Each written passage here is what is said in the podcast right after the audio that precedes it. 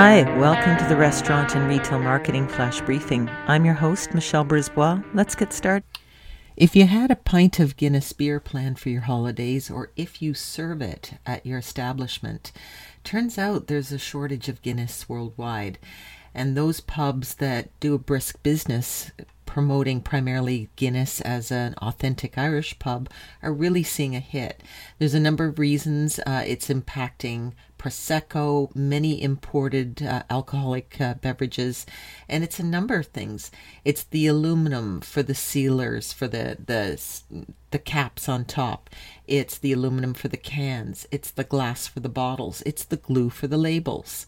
Uh, it's the shipping containers uh, that there aren't enough of.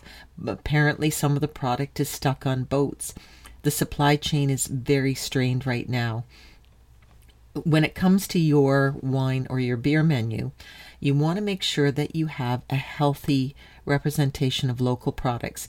People are very receptive to trying local products now, and if you can't get the imported ones that they're used to, it might be a great time to sit down and find out what local producers perhaps have a similar taste profile to some of those bigger brand name imported uh, alcoholic beverages.